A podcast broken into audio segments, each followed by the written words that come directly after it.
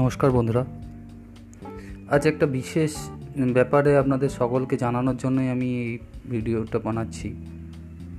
আমি হঠাৎই খবরে দেখলাম আমাদের হাওড়া জেলার সলব এলাকায় আজ একটা ঘটনা ঘটেছে, যেটা খুবই আমার কাছে মারাত্মক মনে হলো। কারণ অনেকেই আছেন যারা বাইরে কাজ করেন, তারা এলাকায় ফিরছেন দেশের বাড়িতে।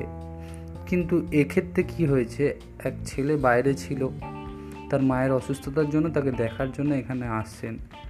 তো তাকে পাড়াতে ঢুকতে দেওয়া হয় না।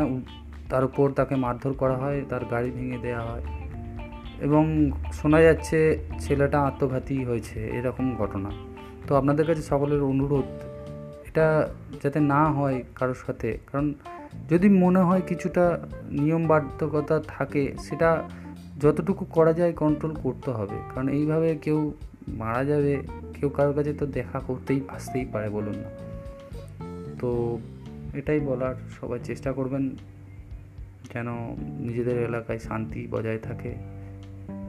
কোনো রকম নিয়ম তো নিশ্চয়ই থাকবে, তার সাথে সাথে এগুলোও দেখা উচিত। মানুষ তো মানুষের মধ্যেই আগে, না? ধন্যবাদ।